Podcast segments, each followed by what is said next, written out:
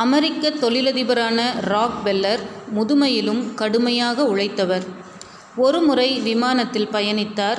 அப்போது ஏதோ வேலையாக இருந்தவரைக் கண்டு அருகில் இருந்த இளைஞர் வியப்புற்றார். அவர் ஐயா இந்த வயதிலும் இப்படி கடுமையாக உழைக்கத்தான் வேண்டுமா? ஏகப்பட்ட சொத்து சேர்த்து விட்டீர்கள். நிம்மதியாக சாப்பிட்டு ஓய்வெடுக்கலாமே என்று ராக் பெல்லரிடம் கேட்டார்.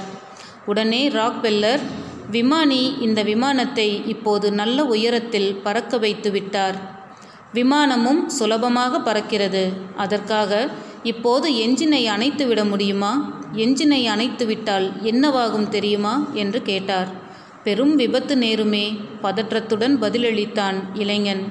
இதை கேட்டு புன்னகைத்த ராக்வெல்லர் வாழ்க்கை பயணமும் இப்படித்தான். கடுமையாக உழைத்து உயரத்துக்கு வரவேண்டியுள்ளது. வந்த பிறகு உயரத்தை தொட்டுவிட்டோமே என்று உழைப்பை நிறுத்திவிட்டால் தொழிலில் விபத்து ஏற்படும்.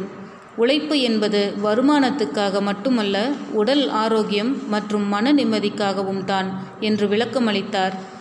நண்பர்களே உழைப்பு மட்டுமே உங்களுக்கு உயர்வை தரும். போரில் தோல்வியடைந்த அரசன் தன் உயிரை காப்பாற்றிக் கொள்ள ஓடி ஒளிந்தான். அரசன் மிகவும் வீரத்துடன் போரிட்டாலும் அவனின் படை மிகவும் சிறியதாக இருந்ததினால் அவனை வெல்ல முடியவில்லை. எதிரியிடம் மாபெரும் படை இருந்ததினால் வெற்றி பெற்றான். வெற்றி பெற்ற எதிரி அரசனை கொல்ல திட்டமிட்டான். அதனால் அவன் காட்டிற்கு ஓடிச் சென்று அங்கு இருந்த ஒரு குகையில் ஒளிந்து கொண்டான். ஒரு நாள் சோம்பலுடன் அரசன் குகையில் படுத்திருந்தான்.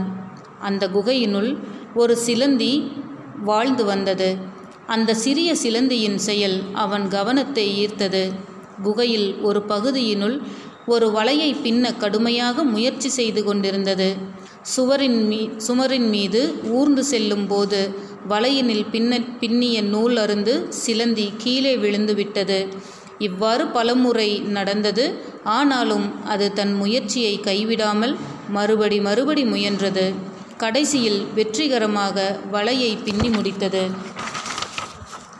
அரசன் இச்சிறு சிலந்தியே பலமுறை தோல்வியடைந்தும் தன் முயற்சியை கைவிடவில்லை. நான் ஏன் விட வேண்டும்? என யோசித்தான். நானோ அரசன் நான் மறுபடியும் முயற்சி செய்ய வேண்டும் என்று எண்ணினான். மறுபடியும் தன் எதிரியுடன் போர் புரிய தீர்மானித்தான். அரசன் தான் வசித்த காட்டிற்கு வெளியே சென்று தன் நம்பிக்கையான ஆட்களை சந்தித்தான்.